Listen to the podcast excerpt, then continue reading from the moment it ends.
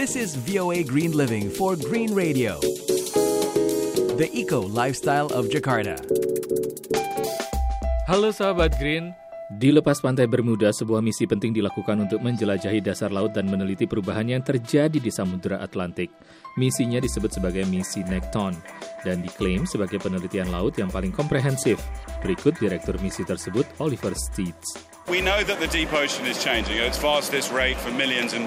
Oliver Steeds mengatakan kita tahu dasar laut berubah pada laju tercepat selama jutaan tahun. Yang belum kita ketahui pada saat ini adalah kesehatan dan ketahanan dasar laut. Itu sebabnya misi Nekton meneliti semua kandungan kimia dalam air hingga efek dari spesies invasif seperti ikan singa yang diduga telah menyebar akibat aktivitas manusia.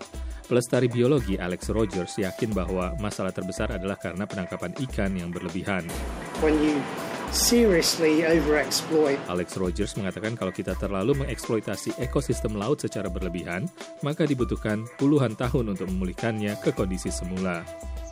Laut penting bagi kehidupan manusia. Direktur misi Nekton, Oliver Stitz, mengatakan ia menginginkan lebih banyak dana yang disediakan bagi penelitian di laut dibanding dana yang dibelanjakan untuk meneliti luar angkasa.